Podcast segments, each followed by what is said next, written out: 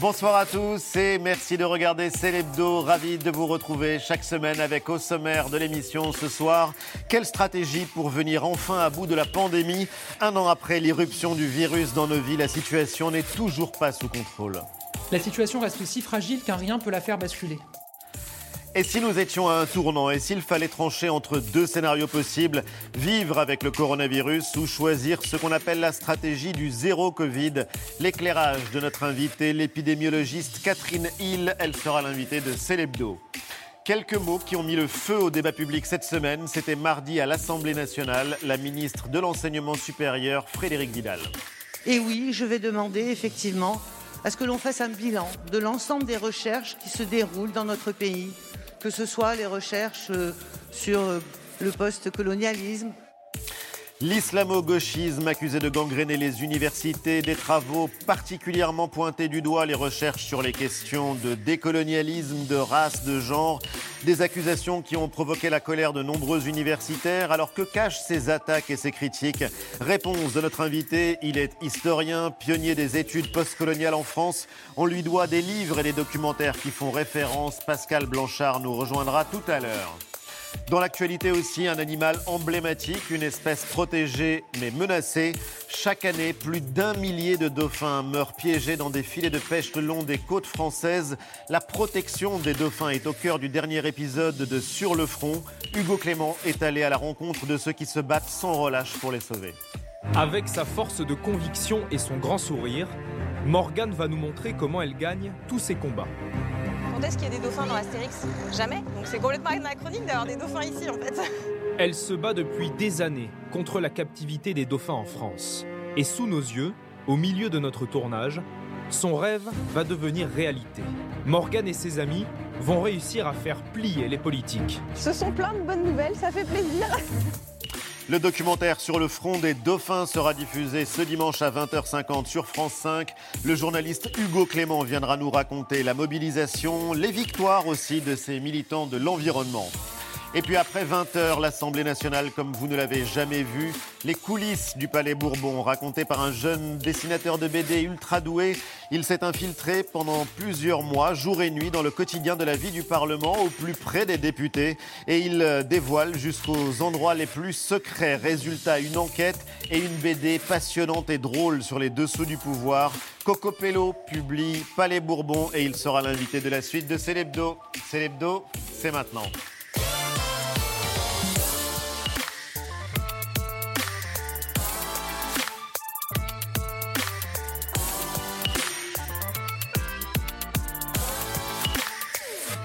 C'est l'hebdo avec les amis Mélanie, Jean-Michel, Eva, Antoine. Salut à tous. La vie est belle Oui, très. Le moral est bon Excellent. Eh bien, écoutez, vous êtes les seuls. Non Bah non. Merci pour cette aller au Pourquoi restaurant, au cinéma et dans les Enfin. théâtres. Mais ça va revenir. J'espère. Peut-être. Peut-être. Justement, vivre avec le virus ou zéro Covid. Deux stratégies très différentes et qui divisent les médecins, les scientifiques et les politiques. Pour beaucoup, il va falloir trancher entre ces deux options pour espérer enfin venir à bout de la pandémie. Éclairage de notre invitée, l'épidémiologiste Catherine Hill. Elle est dans Célébdo. Bonsoir Catherine Hill. Bonsoir. et bienvenue.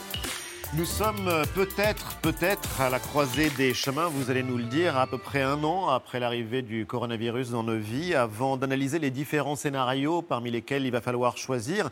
Comment qualifier la situation épidémique aujourd'hui? C'est vrai que ça fait un an que ça traîne, que ça n'en finit pas. Il y a toujours plus de 20 000 nouveaux cas par jour en moyenne en France, près de 300 morts chaque jour. On est dans un entre-deux, Catherine Hill? Eh bien, on a eu une première vague, c'est redescendu très très bas. Pendant cette période-là, on aurait pu essayer de contrôler le virus, on n'a rien fait du tout. Ensuite, c'est reparti, on a eu une deuxième vague.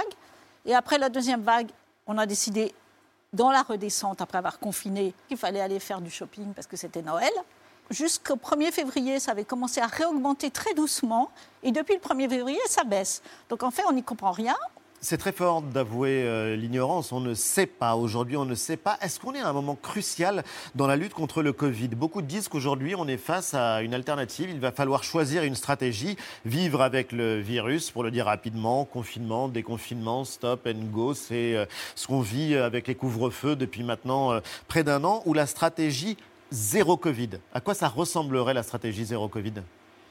La stratégie zéro Covid, c'est ce qu'ont fait les pays qui ont contrôlé l'épidémie. Et comment ils ont fait? Ben, Ils ont testé massivement autour des cas au début. Et ce que nous, on n'a absolument pas fait. Mais ce qui est intéressant, c'est justement de prendre des cas pratiques comme celui que vous venez d'évoquer. Exemple, euh, Mélanie, à l'autre bout du monde. En Nouvelle-Zélande, par exemple, euh, à Auckland, la plus grande euh, ville de l'île, lundi dernier, trois cas de Covid débusqués. Résultat, paf, on confine 2 millions, 2 millions d'habitants pendant trois jours. Et ça marche. Alors le pays, il faut dire aussi qu'il y a des mesures très strictes euh, appliquées, a fermé ses frontières aux voyageurs étrangers il y a près d'un an, puisque c'était en mars, déjà en mars dernier. Euh, une gestion du Covid qui est efficace, hein, euh, et reconnue d'ailleurs au niveau international, avec des chiffres qui donnent espoir, puisque seulement 26 décès ont été repérés pour 5 millions d'habitants.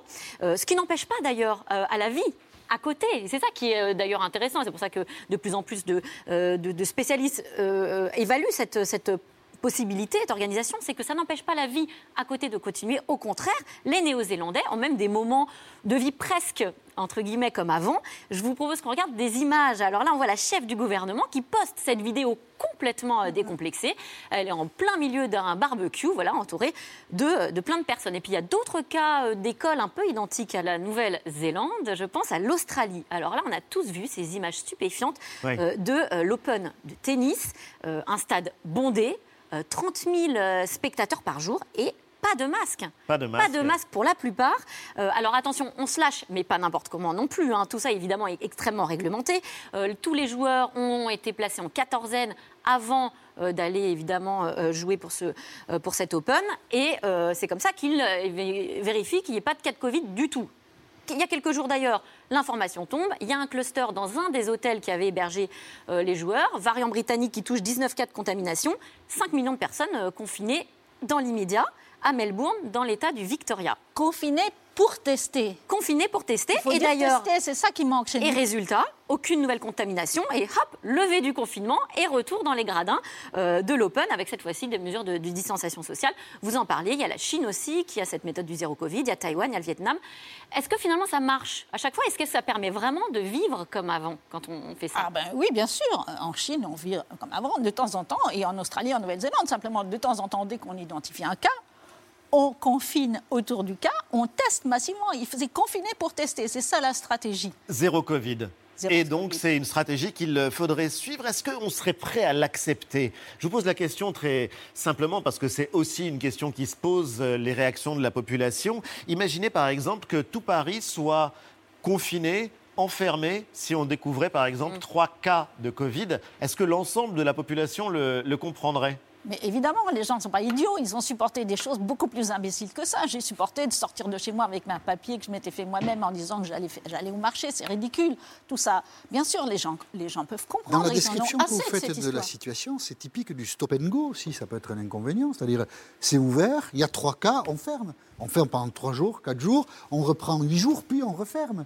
Et ça n'est pas non plus forcément très agréable ou, très acceptable. Mais on meurt beaucoup moins. On a une situation régulière depuis euh, début décembre. Et 400 morts par jour, c'est monstrueux. Vous multipliez 400 morts par décembre, euh, janvier et la moitié de février, ça fait un nombre de morts absolument incroyable. Donc là, on a choisi de vivre avec le virus, ça veut dire mourir avec le virus. Tout le monde s'en fiche complètement, mais n'empêche que ce n'est pas une bonne stratégie. Et d'ailleurs, c'est une stratégie zéro Covid, en fait, qui est débattue, qui ne convainc pas tout le monde, Antoine. Non, cette euh, stratégie du zéro Covid, elle a été défendue hein, par quelques médecins, mais aussi par quelques intellectuels. Cette semaine en France, c'était mercredi, dans une tribune que vous avez peut-être lue d'ailleurs, elle a été publiée par Libération. Une piste donc qui euh, est débattue, étudiée, et qui laisse un de vos confrères un brin sceptique, c'est Didier Pité, dont on a beaucoup parlé, qu'on a reçu sur ce plateau. Il était épidémiologiste, euh, suisse, président de la mission indépendante sur l'évaluation de la gestion de la crise en France. Et il était votre invité, Ali, cette semaine sur France Inter. Lorsque vous n'avez euh, plus qu'un cas ou deux cas dans une région, c'est probablement possible d'essayer de faire ce qu'on appelle une élimination du virus. Ceci dit, euh, mon pronostic par rapport à la Nouvelle-Zélande et à l'Australie, c'est que dans, ils peuvent encore tenir jusqu'à peut-être une vaccination, une couverture de vaccination très importante, mais ensuite de ça, de toute manière, le virus sera toujours présent dans le monde. Et donc, à partir du moment où on, recommencera à, voyager euh, à gauche et à droite, évidemment, le problème se reposera. Vous êtes d'accord avec lui, euh, Catherine Hill? Non, pas du tout. Euh, je pense que on ne va pas se débarrasser abracadabra d'un coup de baguette magique du virus. Et donc le virus revient en Chine, il revient en Australie, il revient en Nouvelle-Zélande. Mais n'empêche qu'il y a très peu de morts en Australie, en Nouvelle-Zélande. Et nous, on en a énormément. Donc il y a quelque chose qu'on n'a pas fait correctement. Et on peut essayer, en tout cas, de contrôler l'épidémie. Dans un pays développé, on devrait arriver à pouvoir tester massivement, mais vraiment massivement, pas tester 10%. Ce qui a manqué depuis le début de la crise pour vous. Mais il faudrait, par exemple, dans cette stratégie zéro Covid, l'appliquer sur quelle échelle de territoire? Une ville, un quartier, un département, une région? Tout le pays, idéalement. On peut faire des prélèvements salivaires. Il suffit de cracher dans un tube. C'est pas désagréable comme un prélèvement nasopharyngé et ça demande pas de professionnel, ça coûte presque rien. Il faut que vous ayez un tube, une étiquette pour que vous mettiez qui vous êtes et un, sac en plastique, un bouchon et encore une enveloppe pour que quelqu'un vienne récupérer le tout. Donc, on a les outils. Simplement, il faut décider qu'on les applique et on n'a pas essayé. on a fait semblant de faire des, des... Au Havre, un peu, ils ont essayé. Mais c'était bidon. Ils, ils, ont dit si on dépiste 50% des gens, ça sera génial. C'est pas, ça, c'est pas un truc, c'est pas un dépistage massif. Le problème de ce virus, c'est qu'il se cache chez des gens qui n'ont pas de symptômes et qui ne se savent pas contagieux.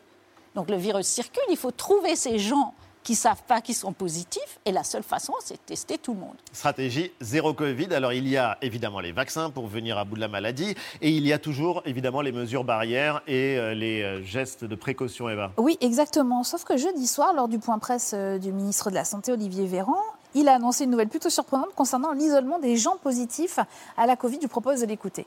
Certaines études scientifiques évoquent la possibilité que les variants euh, puissent être responsables d'une durée de contagiosité plus importante que celle du Covid-19 classique. J'ai décidé que la durée de l'isolement de tous les patients dont un test diagnostique est positif passera à compter de lundi de 7 à 10 jours.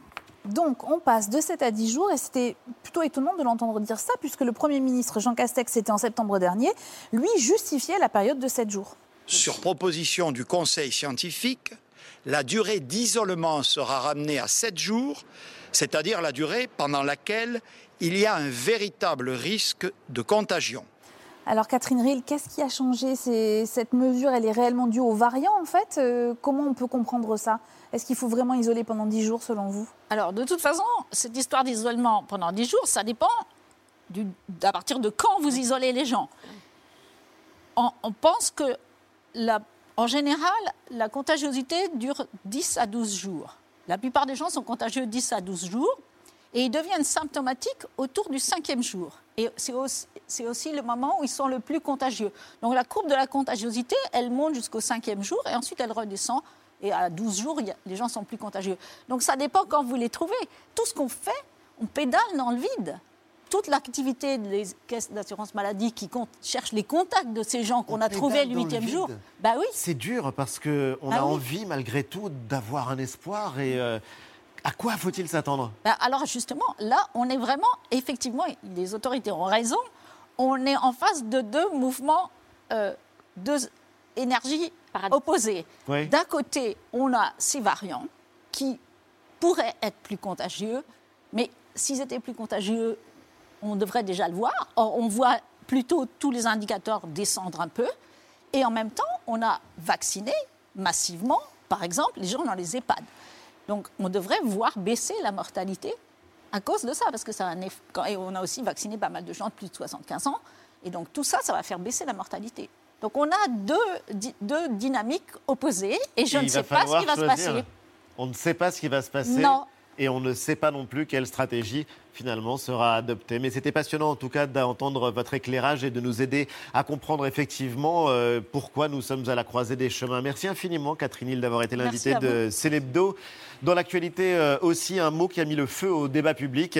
La ministre de l'Enseignement supérieur qui dénonçait l'islamo-gauchisme qui gangrènerait les universités. Elle critiquait aussi les études postcoloniales, des attaques qui ont provoqué la colère de nombreux universitaires. Invité de Célébdo, c'est l'un des pionniers des études postcoloniales en France. Des travaux sur l'identité, le genre, ses livres, ses documentaires sont des références. L'historien Pascal Blanchard est notre invité. Bonsoir Pascal Blanchard. Bonsoir. Et bienvenue, historien, chercheur au CNRS, spécialiste du fait colonial. Vous êtes l'un des pionniers des recherches sur l'histoire de la colonisation, de la décolonisation. La preuve en est ce dernier livre que vous avez publié, qui est absolument passionnant, qui est aussi à l'origine d'un documentaire. Vous avez publié des ouvrages qui font référence et on va y revenir. Et on voulait savoir comment vous aviez reçu justement ces attaques de la ministre de l'Enseignement supérieur et ce débat sur l'histoire coloniale et l'islamo-gauchisme. Mais d'abord, Jean-Michel. On va retracer le film. Allons-y. Islamo-gauchisme, le mot a été prononcé par la ministre de l'Enseignement supérieur que peu de gens connaissaient jusque-là, mais là, quelle célébrité du coup, Frédéric Vidal, qui, qui répondait pardon, à une question de Jean-Pierre Elkabach. Moi, je pense que l'islamo-gauchisme gangrène la société dans son ensemble et que l'université n'est pas imperméable. L'université fait partie de la société. Alors, ce que l'on observe dans les universités, euh, c'est qu'effectivement, il y a des gens qui peuvent euh, utiliser leur titre et, et, et l'aura qu'ils ont. Euh, ils sont minoritaires et, et, certains le font pour porter des idées radicales euh, ou pour porter des idées militantes. Mais le monde universitaire de, de l'islamo-gauchisme, vraiment. Ah oui, vraiment. L'islamo-gauchisme gangrène la société. C'est très grave. Et en fait, c'est pas elle qui en a parlé la première, parce que déjà, ça avait été remarqué. Jean-Michel Blanquer, ministre de l'Éducation, qui répondait là à Sonia Mabrouk sur Europe 1, c'était une semaine après l'assassinat de Samuel Paty à Conflans-Sainte-Honorine. Donc l'émotion était à son maximum. Et déjà, Jean-Michel Blanquer avait diagnostiqué le poids, la puissance de l'islamo-gauchisme. Notre société a été beaucoup trop perméable à des courants de pensée, à des. Euh, Qui, par exemple Des milieux intellectuels, des milieux universitaires Citons-les. Oui, bien sûr, on peut les citer. Ce qu'on appelle communément euh, l'islamo-gauchisme fait des ravages. L'islamo-gauchisme fait des ravages. À l'époque, Jean-Michel Blanquer est soutenu par 100 enseignants qui signent une tribune en disant Oui, c'est vrai, l'islamo-gauchisme, patati patata. Il y en a d'autres qui disent C'est quand même très grave, ce sont des accusations sans fondement. Et parmi les gens qui prennent un peu leur distance avec Jean-Michel Blanquer, vous savez qui on trouve? Frédéric Vidal, qui, au début de novembre, dit Bon, l'islamo-gauchisme, c'est pas si grave que ça. Comme quoi, elle est un peu bizarre, la dame, hein, on l'écoute. Puis lorsque ça se passe mal, les universités réagissent, et je tiens à le dire. On parle beaucoup de, cas où il y a des problèmes, mais on ne parle pas des centaines de conférences qui se passent bien. Et voilà, les, présidents d'université ont toujours réagi, le ministère a toujours réagi, j'ai toujours réagi. Il ne faut pas faire de quelques cas particuliers euh, une généralité. Et alors, ce qui est de très marrant, parce qu'il faut la suivre, Madame Vidal, hein, euh, elle a des exacts quand même, c'est que mardi, questionnée à l'Assemblée nationale, elle a fait de quelques cas particuliers une généralité. On y retourne, Madame Vidal. Et oui, je vais demander effectivement à ce que l'on fasse un bilan de l'ensemble des recherches qui se déroulent dans notre pays, que ce soit les recherches euh, sur euh, le post-colonialisme. Alors faire un bilan. Bon, alors là, on ne peut pas dire qu'elle a été bien accueillie. Le président de la Sorbonne a dit, euh, c'est quand même une voix autorisée dans ce débat, hein, le président de la Sorbonne, on va l'écouter, Jean Chambaz, il a dit, mais de quoi on parle exactement? L'islamo-gauchisme, c'est en fait un terme qui est absolument peu précis, qui est issu des milieux de la droite extrême. et moi, et moi, et moi, si, si, c'est issu, ça a été repris par d'autres, mais c'est issu des milieux de la droite extrême. C'est repris par certains euh, euh, députés LR euh, qui voudraient interdire l'enseignement de certaines disciplines à l'université. On, se croirait dans l'ancienne Union soviétique. Et moi, ça me fait davantage penser au slogan du XXe siècle dénonçant le judéo-bolchevisme. Donc on accole deux mots qui font pour euh, ne pas définir euh, la réalité d'un process. Bon, il l'a bien taillé, la, ministre de l'Université. Le CNRS, à qui euh, Frédéric Vidal voulait confier une enquête, a dit la même chose que Jean Chambaz. Alors, on va voir le, communiqué du, du, CNRS. On est incapable d'enquêter, dit le CNRS, sur une notion, l'islamo gauchisme qui est essentiellement utilisé dans le débat public. Sous-entendu, polémique, pas du tout scientifique, donc ne comptez pas sur nous pour faire ce travail. Et Frédéric Vidal est vraiment lâché par tout le monde parce que Gabriel Attal, le porte-parole du gouvernement, mercredi, a fait savoir que même Emmanuel Macron, en fait, l'islamo-gauchisme, il ne savait pas trop ce que ça voulait dire. On écoute Gabriel Attal. Le président de la République est euh, profondément attaché à euh, l'indépendance des enseignants-chercheurs, qui est un des euh, fondements de notre République que nous devons garantir. Bon, voilà, voilà le feuilleton du n'importe quoi cette semaine en France. Merci pour euh, le fil de ces événements. Vous êtes senti visé, euh, Pascal Blanchard, par les propos de Frédéric Vidal? Bah, Je ne sais pas si je viens de la branche islamo ou de la branche gauchiste, mais a priori, je dois être dans le paquet. Euh, travaillant sur les histoires coloniales, sur les histoires postcoloniales, travaillant sur sexe, race et colonie, ayant travaillé sur des questions de genre, à mon avis, je fais partie de la liste. Vous êtes Vraiment ah, mais... attention, vous aussi, avec ce que vous dites sur l'Algérie, ah, vous risquez de terminer dedans, M. Apathy. Vous je serais ravi d'y être avec vous. Vous savez, vous le dites en souriant, mais en l'occurrence, est-ce que vous avez été en colère lorsque vous avez entendu Frédéric Vidal? On est plus qu'en colère, mais c'est pas nouveau. On voit monter euh, depuis un an et demi, tout ça est quelque chose d'une mécanique. Il ne faut pas s'étonner de ce qui se passe. On a entendu le printemps républicain, Pierre-André Taguieff, des tribunes dans l'Express, la liste des 100 dans le point dont vous avez parlé. Il y a une pression qui est faite sur le gouvernement, qui ont inventé une chimère, et de cette chimère, c'est l'ennemi commun, et l'ennemi commun devrait en gros, défendre une certaine forme de la France, la plus grande France, et il faut s'attaquer à tous ceux qui, venant d'Amérique, commenceraient à amener des débats qui allaient nous être. En fait, on appelle ça entre nous le syndrome de Willing. Le syndrome Alors, le syndrome de Willing. Willing, c'est là. Oh, vous connaissez, M. Apathy D'accord. Rappelez-vous, c'est là où McCarthy fait son discours pour la première ah, fois. Et à chaque fois qu'on voit quelqu'un qui. Au moment de la chasse aux sorcières et des communistes aux États-Unis. Ah bah, ça a commencé à Willing, il fait un discours. Ce discours, on pense qu'au départ, il est assez abscon. Il va être repris par les conservateurs américains qui vont amener les républicains avec Eisenhower au pouvoir, qui va quand même amener une commission, je vous le rappelle, où les plus grands artistes américains devront quitter l'Amérique, où les journalistes devront arrêter de penser, où les universitaires devront arrêter de travailler, où les fonctionnaires, 1054 fonctionnaires américains seront mis à la porte. Et nous savons tous ce que veut dire la, mécanique de la chasse aux sorcières. Donc c'est cette petite musique que vous avez ah bah, entendue. Ah bah elle est parfaite. Hein. Juste euh, qu'on parle des choses très simplement. Islamo-gauchisme, définition. Puisqu'effectivement c'est un mot valise, un mot piège. Non, non, il, a, une histoire. Hein. Il vient en fin de compte non pas des milieux d'extrême droite, il a été repris par les milieux d'extrême droite, mais il vient des analystes, des gauchistes anglais, qui regardent dans ces populations qui auraient souffert musulmane issue de l'immigration un potentiel prolétariat qui pourrait rejoindre la gauche ultra pour arriver à abattre le capitalisme. Personne n'a jamais pu le quantifier en termes de volume politique. On sait que ça a toujours été très minoritaire dans les partis d'extrême gauche. Ça vient d'Angleterre. Ça a été transposé, vous l'imaginez bien, dans le discours d'extrême droite en France. Et depuis, c'est devenu une chimère qui fabriquerait des êtres un peu bizarres qui auraient passé alliance contre le capitalisme et contre la modernité occidentale. Mais en l'occurrence, quoi de commun entre l'islamo-gauchisme et le post-colonial. Ah ben là, c'est là où on fabrique une machine de guerre. Parce que c'est ce qu'on a entendu tout à l'heure dans la bouche de la ministre de l'Enseignement supérieur. Et des gens qui travaillent sur le genre, et des gens qui travaillent sur la race. C'est de dire, tout ça, c'est dangereux, ça vient d'Amérique, ça détruit la République, parler de la colonisation, c'est être anti-républicain. On va tous les mettre dans un joli paquet et on va enfin avoir un ennemi commun. Vous l'avez cité au niveau du judéo-bolchevique à une époque. À chaque fois, vous savez fabriquer son ennemi c'est la meilleure manière de fédérer des alliés. Et là, on sent bien qu'il y a quelque chose qui arrive de la gauche et de la droite. C'est ça qui est très intéressant dans cette analyse. Oui, parce que ça n'est pas une critique qui vient uniquement de l'extrême droite. Tout à fait. Elle vient en fin de compte de ceux qui ont le sentiment d'avoir perdu la main sur le social et de ceux qui ont le sentiment que la plus grande France s'effondre. En gros, c'est l'alliance des vieux bruns et des vieux rouges. Et d'une certaine manière, c'est un concept qui fonctionne assez bien dans la tête des gens. Nous serions gangrénés, ils sont déjà là, ils sont dangereux. Regardez, ça vient d'Amérique. C'est le truc qui marche toujours en France. Hein. C'est un concept américain, Coca-Cola, islamo-gauchiste. Fantastique.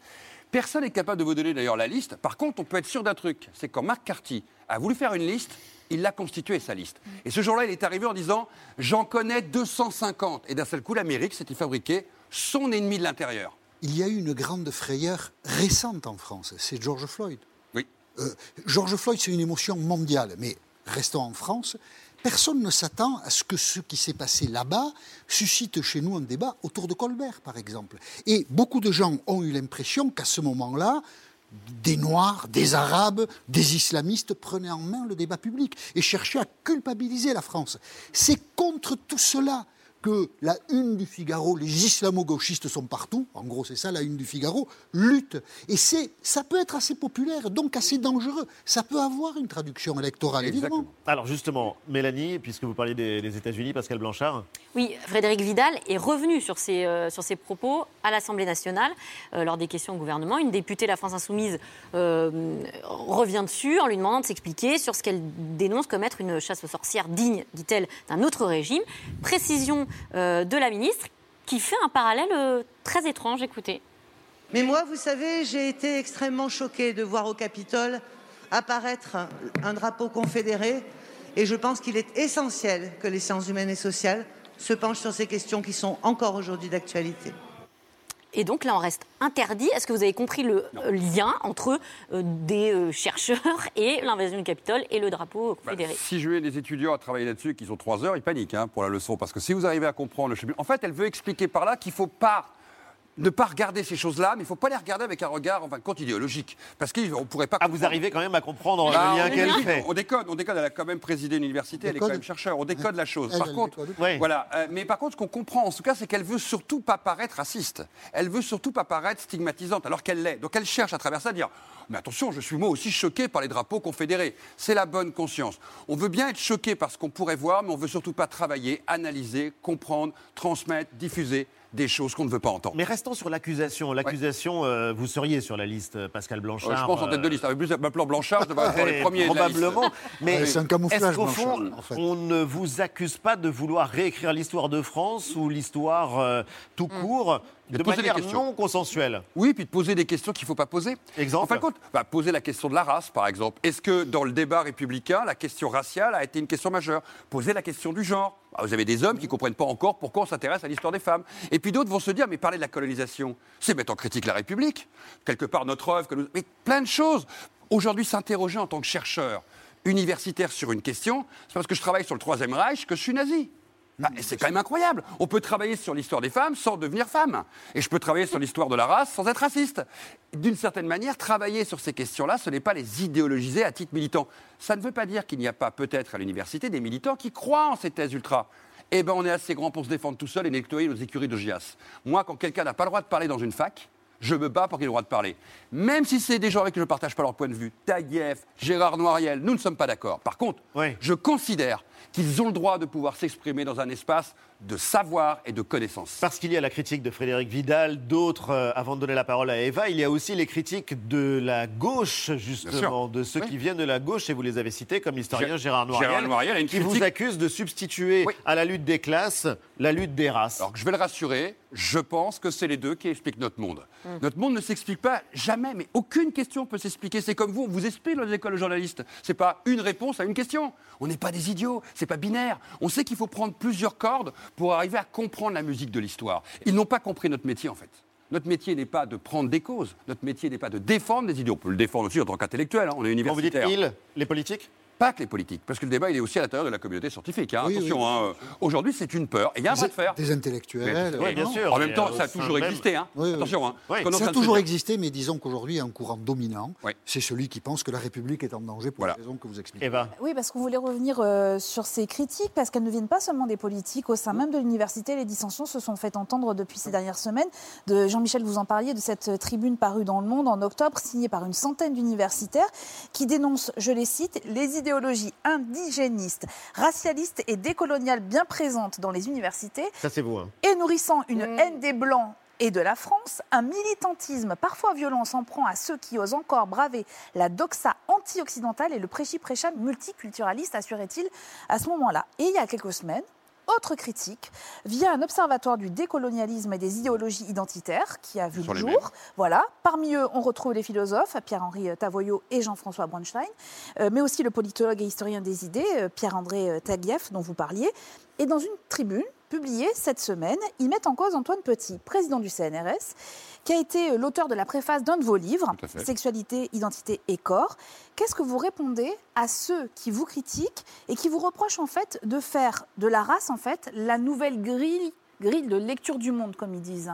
De ne pas comprendre comment le monde a fonctionné, de ne pas être des bons analystes et des bons chercheurs en fait. De ne pas comprendre que se poser la question, c'est pas forcément chercher une réponse automatique, c'est simplement ouvrir nos karmas à la manière dont le monde a fonctionné. bah, Ça veut dire de se dire que tous les modèles qui, depuis 20, 30 ou 40 ans, ont posé des questions sur le monde, eh ben, il faut peut-être les remettre en question. C'est notre rôle de chercheur. Mais rappelez-nous, sexualité, identité, genre, c'est un livre important, c'est un livre collectif la thèse La thèse, elle était très simple d'arriver à comprendre comment le moteur sexuel, comment la question sexuelle, comment la domination sur les corps avait accompagné aussi la conquête coloniale. C'est pas un petit sujet. On se doute bien que ceux qui allaient aux colonies avaient une petite idée aussi derrière la tête sexuelle. Et puis que ce serait quand même étonnant que d'un seul coup, dans le temps des colonies, il n'y a jamais eu de sexualité. Comme dans le monde ouvrier, comme dans le rapport de classe, comme dans le rapport politique. Ça fait partie de l'histoire. Parler de sexualité, ils sont peut-être. Mais c'est pas évident qu'un historien s'empare de la question des corps, bien justement, de la question de la sexualité. Et j'ai été critiqué d'ailleurs par les décoloniaux notamment les femmes noires militantes, qui ont considéré que j'étais illégitime parce que blanc. Parce que blanc, et parce que homme. Eh ben alors, j'en parle même pas, ça c'était une évidence. J'ai pas, dit blanche, hein, j'ai bien dit blanc. Blanc, c'est-à-dire incapable de comprendre oui, d'analyser. Parce que j'aurais pas vécu dans mon vécu. Parce que là où nous, nous critiquons également les thèses décoloniales et indigénistes, c'est qu'ils considèrent, eux, de la même manière que les autres, que d'une certaine manière, seuls les racisés seraient capables de comprendre cette histoire. Alors les gars, on va tous se calmer. On est capable d'analyser le nazisme, je le rappelais, sans avoir appartenu aux jeunesses hitlériennes. Mais quel est le sujet de fond qui se cache derrière ces polémiques, Pascal Blanchard? Est-ce que c'est la question de l'identité? Regardez la couverture de Philosophie Magazine euh, ce mois-ci, elle est euh, très belle et elle est très forte. Liberté, égalité, identité, comme si ça avait remplacé la fraternité. Oui, parce que les questions identitaires... Et identité avec un S. Au pluriel. Parce que ce serait quand même étonnant qu'il n'y en ait qu'une seule. Par contre, on peut avoir des mémoires communes, des identités multiples, mais, avoir une identité aussi commune et une histoire commune. C'est toute la difficulté que l'on a aujourd'hui parce que nous sortons du temps des silences. Mm. Je vais faire à peu près simple. Les hommes ont raconté l'histoire pendant 20 siècles. Et aujourd'hui, ils s'étonnent que des femmes, un, veulent raconter l'histoire, mais deux, veulent être dans l'histoire. Alors, leur dit, eh, Coco, euh, c'est normal, vous êtes battus pour qu'elles y rentrent pas, mais à un moment, elles y rentrent. Et eh bien, c'est la même chose sur ce qu'ils appellent les minorités. Pour eux, il est illégitime que ceux qui étaient de l'autre côté du miroir de la domination se mettent à parler du bon côté du miroir. Mais vous, n'imaginez pas à quel point ça leur donne des faits vertes. Hein. Ils sont totalement angoissés. Donc cette République, elle a besoin aussi de temps en temps qu'on lui dise regarde ton histoire en face, mon ami. Parce que ça peut être compliqué si tu fermes la porte à des discours qui aujourd'hui sont dans l'air du temps. Pourquoi les jeunes ont été sensibilisés par Floyd? Ça leur parle. Oui, ça leur parle.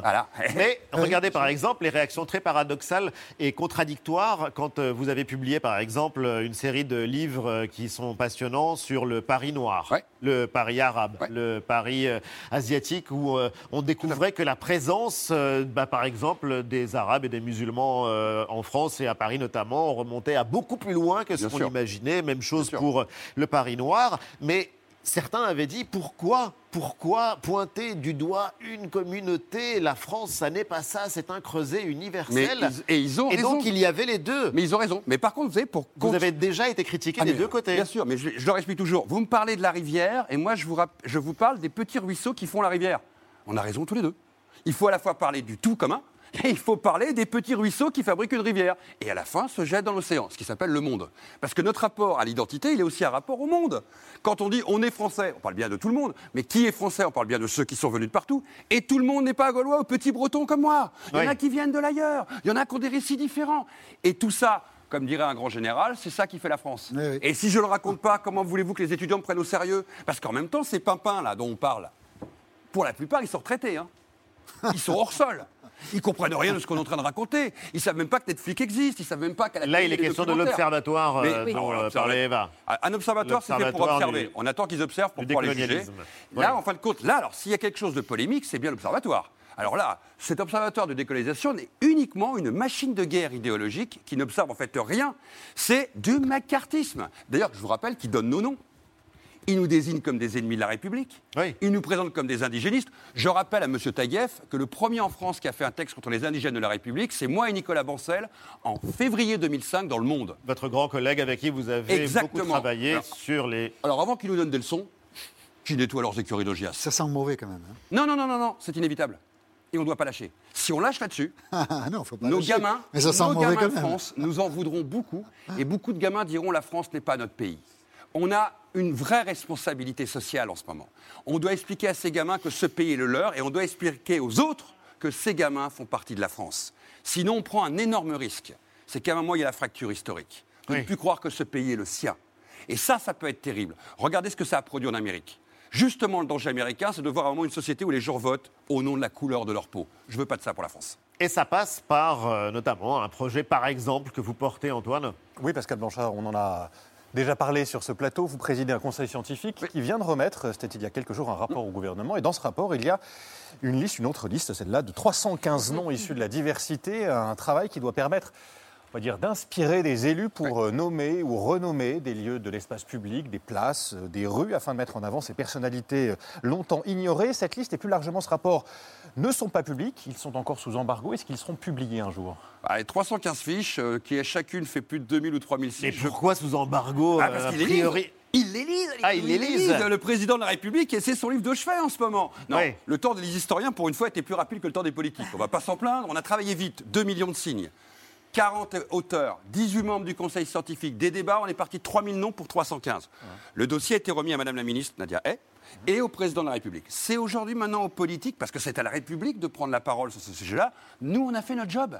Eh ben, on a fait notre boulot. Vous nous aviez déjà donné quelques pistes, parce qu'encore une fois, on avait déjà évoqué ce, sujet. Euh, les écrivaines Jeanne et Paulette Nardal des Martiniquaises, le footballeur Raoul Diagne, qui ah, énorme footballeur, on dit énorme footballeur, énorme footballeur, énorme footballeur, qui de Guyane, premier noir à jouer en équipe Guyano de France. Guyano-sénégalais, Guyano-sénégalais, histoire incroyable. Ouais. Dites-nous si ces trois noms, allez, on vous connaît bien, figurent sur cette liste. Oui, oui, figurent. D'abord parce que Raoul Diagne, je vais vous donner un exemple très précis, il est très important pour ces jeunes de leur dire, tu sais, avant Zidane et Mbappé, Justement, j'allais y venir. Pourquoi ne pas aller directement à Zidane et Mbappé? Parce que justement, ils vont penser que c'est leur génération simplement qui a une légitimité d'un miroir qui leur ressemble. Non, la France est un pays paradoxal. Il y avait les colonies.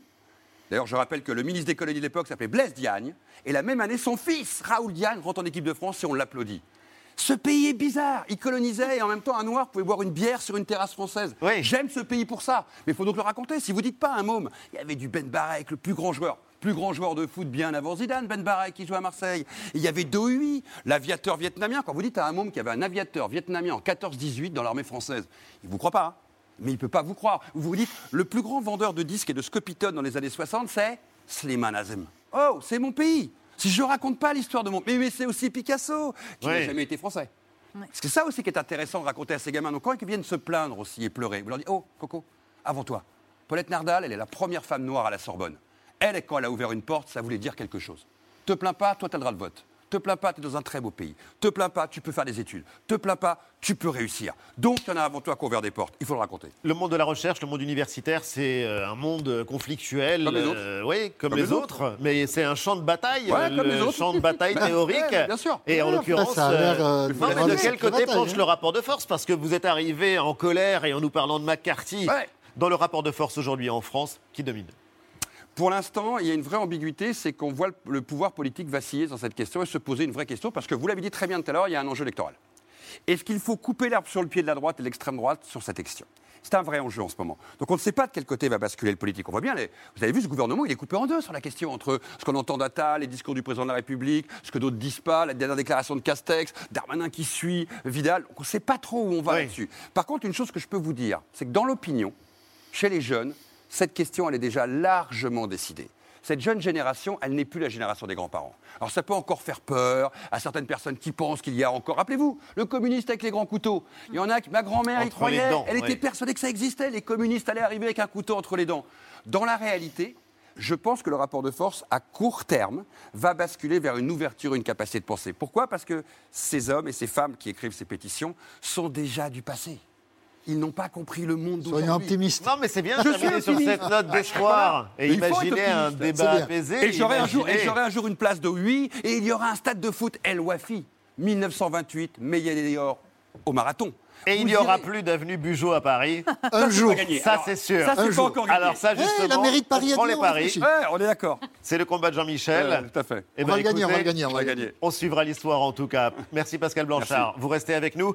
Dans l'actualité aussi, euh, une espèce protégée, mais aujourd'hui menacée. Chaque année, près d'un millier de dauphins meurent piégés dans des filets de pêche le long des côtes françaises. La protection des dauphins est au cœur du dernier épisode de Sur le front, sur le front des dauphins. C'est passionnant. C'est euh, signé Hugo Clément. Ce sera diffusé demain soir sur France 5. Bande annonce. On a débloqué une opération en urgence. Il y a une explosion des captures. Ils sont français, américains, hollandais. Il faut absolument que les delphinariums ferment. Avec Hugo Clément, ils montent au front pour sauver les dauphins en danger. Ça a été quoi votre déclic? Un combat souvent risqué. On fonce dessus. plus on est menacé, plus on est motivé. Avec de grandes victoires. C'est super pour nous et surtout pour les animaux. Hein. Bientôt, ils seront libres. Hugo Clément est l'invité de Célébdo. Et bienvenue, merci d'être avec nous sur le front des dauphins. C'est euh, ce dimanche à 21h05 sur France 5. Des mois d'enquête, un vrai travail d'investigation. Et vous allez, comme à chaque fois, à la rencontre de femmes et d'hommes en l'occurrence, qui prouvent qu'on peut changer les choses en matière écologique par la mobilisation, par différentes formes de, de combats. On va revenir euh, sur euh, certains des combats gagnés que vous euh, racontez dans, le doc. Mais euh, il y a une question qui est posée aujourd'hui dans l'actualité autour des dauphins. C'était il y a quelques jours seulement. 41 dauphins échoués en une journée. 1300 cadavres en 2020 de dauphins échoués sur les côtes atlantiques. On a l'impression que ça empire et on se dit mais comment se fait-il que ça arrive parce que si les dauphins arrivent sur les côtes, c'est qu'en vérité, ça se passe en mer. C'est en mer qu'est le problème. Oui, complètement. Et malheureusement, ce n'est pas qu'une impression, le fait que ça empire. Euh, les scientifiques tirent la sonnette d'alarme depuis quelques années. 1300 dauphins qui s'échouent, on estime que c'est entre 10 et 20 du total de morts en mer. Donc ça fait plus de 10 000 dauphins chaque année, ces dernières années, qui sont tués en France. Et on a assisté notamment euh, pour ce documentaire à une autopsie, parce qu'il y a euh, des scientifiques qui récupèrent les cadavres euh, de dauphins pour comprendre de quoi ils sont morts. Et dans plus de 8 cas sur 10, les dauphins sont morts asphyxiés dans les filets de pêche. il y a des traces extérieures, il y a des traces à l'intérieur de leurs poumons de, ce type de mort. Il y a la pêche, il y a la pêche qui, normalement, un pêcheur qui capture un dauphin accidentellement doit le rapporter. Oui. Ça se fait pas très souvent. Ça, c'est la théorie, c'est la loi, sauf qu'évidemment, euh, au large, il n'y a personne pour surveiller. Les pêcheurs, et on peut les comprendre, ils n'ont pas forcément envie de s'embêter avec des papiers. Donc, euh, quand ils capturent un dauphin dans leur filet, ils le rejettent à la mer. Et du coup, c'est très difficile d'avoir une comptabilité officielle. Mais les cadavres arrivent sur les plages, donc on arrive à avoir une estimation. Et euh, du coup, il y a aussi des révélations dans le documentaire, puisqu'on s'aperçoit que ces captures, elles ne sont pas seulement accidentelles, mais qu'elles peuvent être volontaires. On va en parler justement, Mélanie. Et on réalise aussi à quel point les militants eux-mêmes sont sous pression, euh, traqués, menacés, parfois même euh, pris en, chasse. il y a un, épisode vraiment frappant dans, votre documentaire. On voit des nuits passées euh, à suivre les chalutiers avec ces militants hein, pour essayer bah, d'obtenir des preuves de capture de ces, euh, euh, dauphins, au risque d'ailleurs de mettre les pêcheurs hors d'eux. Vous, vous avez euh, pu accompagner un équipage de Sea Shepherd lors d'une virée d'observation et on voit très vite la tension monte d'un cran. Regardez, ambiance.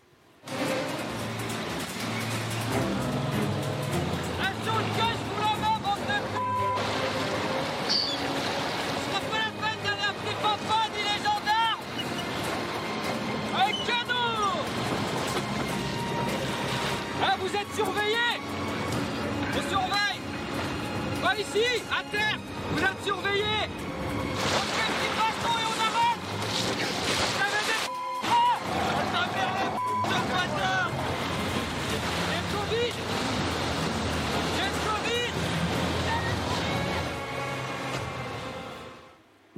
c'est fleuri. Hein. C'est fleuri le Non, mais c'est euh, impressionnant. Au mépris en plus de toute règle de, navigation. Hein, ouais, c'est très dangereux ce qu'ils font les, pêcheurs. Là, on s'en rend pas bien compte, mais euh, effectivement, de foncer avec un bateau de pêche sur un, semi-rigide, ça, peut, ça pourrait très mal finir. Exactement. Des menaces de mort, on, l'entend. À terre aussi, hein, les coups de pression euh, continuent, puisqu'on va voir que les, militants que vous suivez doivent se terrer, se cacher dans des endroits mm. secrets pour continuer de, de, travailler. Mais alors, ils lâchent rien. Vous suivez notamment Lamia, que vous définissez comme l'ange gardien des dauphins. Elle, représente Sea Shepherd en France. Et elle a cette phrase hein, qui est assez frappante puisqu'elle dit plus on est menacé et plus on est motivé. Donc on voit bien qu'ils ne renoncent pas, pour eux c'est clair, rien ne changera tant qu'il n'y aura pas de preuves. Donc c'est, ils, utilisent ces termes d'ailleurs, la guerre des images. Oui, c'est la guerre des images parce que pendant très longtemps, le discours euh, d'une certaine partie des, pêcheurs, c'était un peu de nier ces captures. C'était de dire euh, c'est très marginal, ça arrive très rarement. Et il a fallu que Sea Shepherd arrive à, prouver avec des images qu'un seul. Une association fondée par un homme, Paul Watson, qui est entré dans la légende, qui est qualifié de pirate et qui est un militant écologiste depuis le début maintenant. Et c'est très symbolique parce que Sea Shepherd a fait sa, notoriété sur la lutte contre les baleiniers japonais, sur le fait euh, de lutter contre les Japonais qui tuaient dauphins et baleines. Et aujourd'hui, il prolonge le combat en France pour protéger les dauphins en France. Et on le voit sur les images qu'ils ont réussi à obtenir.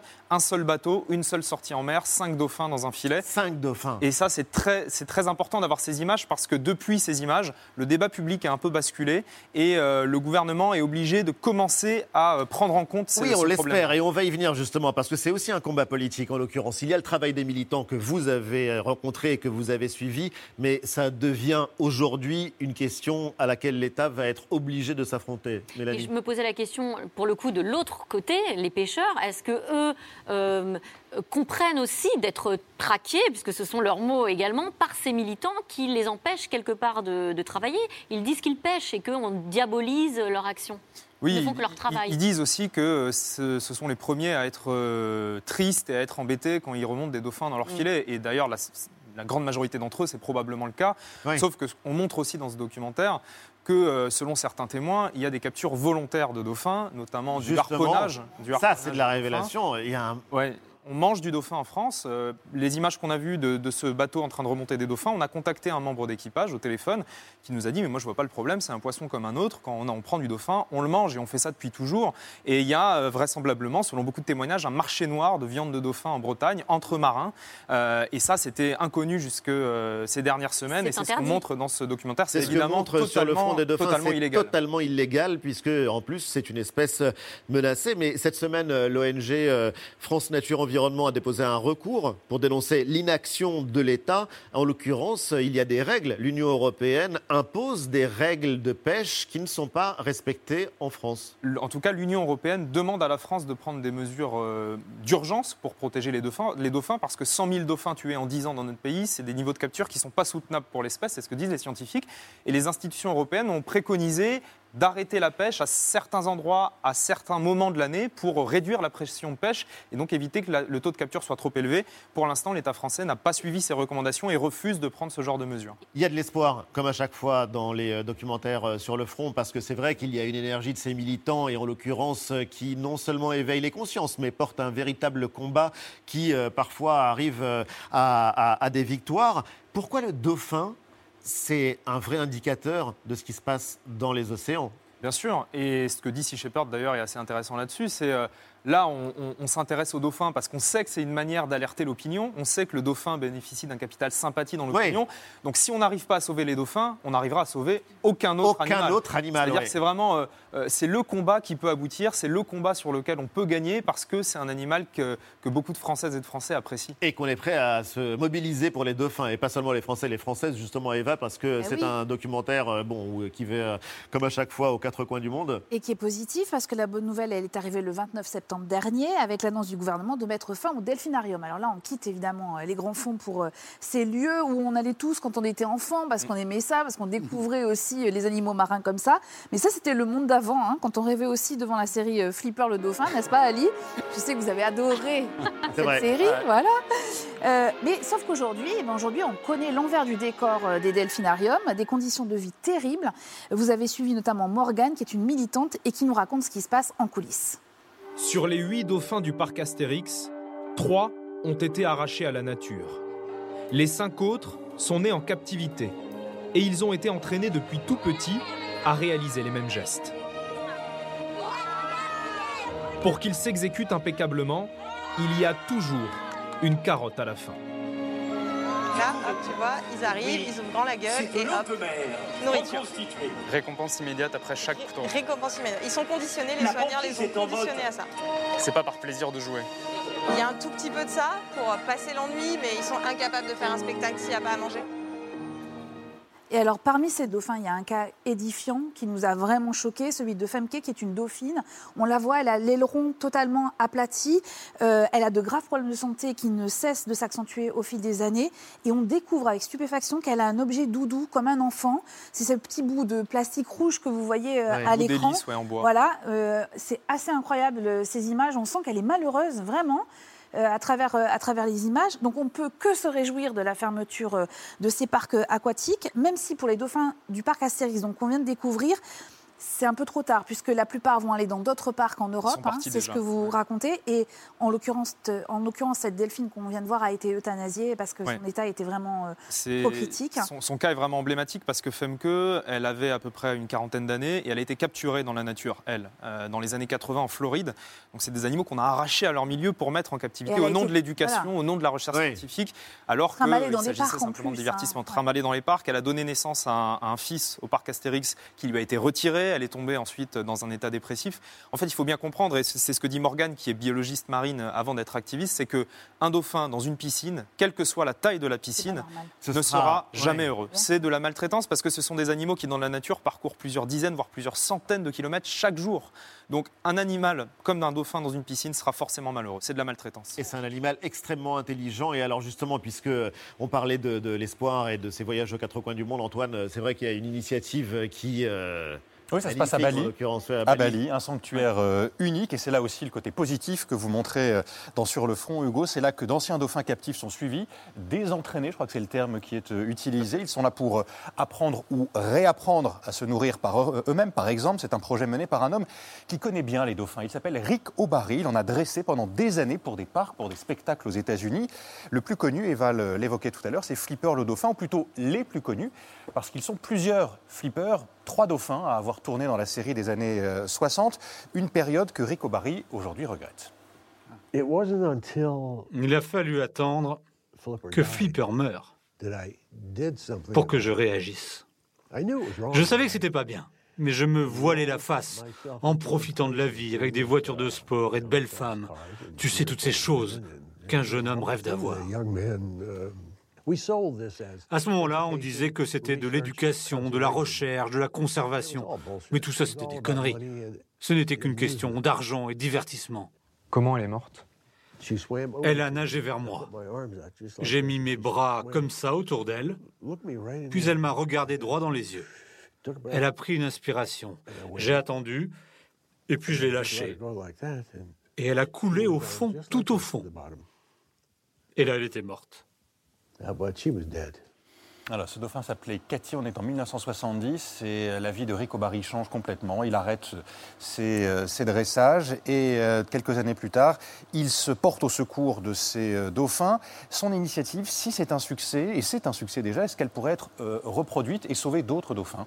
Alors, il y a un peu deux types de dauphins en captivité. Il y a les dauphins qui ont été capturés dans la nature et pour lesquels on peut envisager, c'est ce que dit Rico Barry, un retour à la nature, une remise en liberté après une période de réadaptation. il y a, les, dauphins qui sont nés captifs mhm. et pour lesquels la solution euh, la plus euh, euh, envisageable, c'est de, de, les laisser finir leur vie dans un sanctuaire marin, c'est-à-dire qui n'est pas le grand large, qui n'est pas un sanctuaire ouvert, mais qui est évidemment beaucoup plus adapté à leur bien-être qu'un bassin en béton dans un parc aquatique. Est-ce que vous avez le sentiment que les choses sont en train de changer, Hugo, sur le plan de la loi notamment, puisqu'il y a un un projet de loi sur euh, la maltraitance contre la maltraitance animale qui a été adopté à l'Assemblée nationale euh, il y a quelques semaines. Bon, des choses sont en train d'évoluer. Oui, je pense qu'on peut le dire. Il, il, se passe quelque chose en ce moment euh, sur le front des dauphins, c'est le cas de le dire. Il se passe vraiment quelque chose les choses changent. La fermeture des delphinariums il y a encore quelques années, c'était inenvisageable. Aucun militant de la cause animale n'espérait une telle annonce. Donc on voit bien que la société est prête sur euh, certains types d'animaux, notamment les dauphins. Euh, et donc euh, moi, personnellement, j'ai beaucoup d'espoir. Et je pense que ce, documentaire, c'est avant tout un documentaire porteur d'espoir. Parce qu'on montre que c'est possible de changer des choses. On disait, c'est mais non, ça fermera jamais, ça ne marchera jamais, les delphinariums, ils seront toujours là. La preuve que non. Euh, l'annonce a été faite, on espère que ça va aller au bout maintenant. Il faudra bientôt euh, faire une histoire des discriminations dont sont victimes les animaux et du mauvais. Ça a été fait il y a un très bon livre qui est sorti sur l'histoire des zoos et qui explique pourquoi l'émergence des zoos au 18e, 19e, les parcs zoologiques, les parcs d'acclimatation sont une demande sociale de gens qui ne voyagent pas et qui veulent connaître le monde, dans lequel on exhibait aussi les hommes, les zoos humains. Les zoos humains. Et maintenant, nous sommes arrivés à un temps où il n'est plus nécessaire culturellement et politiquement d'aller voir un dauphin enfermé pour savoir ce qu'est un dauphin. C'est-à-dire que tout ça est un phénomène beaucoup plus complexe que simplement sauvegarder. L'humain est prêt à accepter cette idée que l'autre a le droit aussi à son espace de vie, qu'on est en train de voir disparaître la Terre, mais parce que depuis 30, 40, 50 ans, vous avez pu parler des tortues, qui ont été un programme bien avant, les baleines, rappelez-vous que qui aurait imaginé un moment qu'on contingente les Russes ou les Japonais sur la chasse à la baleine, et c'est loin d'être terminé, ça a été un mécanisme monde où on a commencé à se poser la question de est-ce qu'on peut vivre sur une Terre dont on ne se préoccupe que de nous? Ça a pris deux siècles. Hein. Nous sommes simplement dans la nouvelle phase de la queue de la comète, de cette réflexion où maintenant cette prise de conscience sociétale, on peut dire, ben, c'est entendu par les, les gens. Et même le parc Astérix, on l'entend dans le documentaire, ah le directeur du parc Astérix. Ça, c'est incroyable. ça sera à refaire, on ne le referait pas parce que la société a changé, parce que ce qu'on pensait être normal il y a quelques décennies n'est mm. plus acceptable aujourd'hui. Ça, c'est porteur d'espoir aussi. Ça, c'est porteur d'espoir. Et c'est euh, le mot sur lequel euh, on va conclure cette émission. Merci infiniment, messieurs, euh, d'être venus dans Célébdo. Pascal Blanchard, je rappelle, décolonisation française, la chute d'un empire. Hugo sur le front des dauphins. C'est demain soir à 20h50 sur France 5, juste après la pub. L'Assemblée nationale, comme vous ne l'avez jamais vu, dessinée par un auteur de BD ultra doué. Coco Pello nous plonge dans les coulisses du Palais Bourbon juste après la pub. À tout de suite.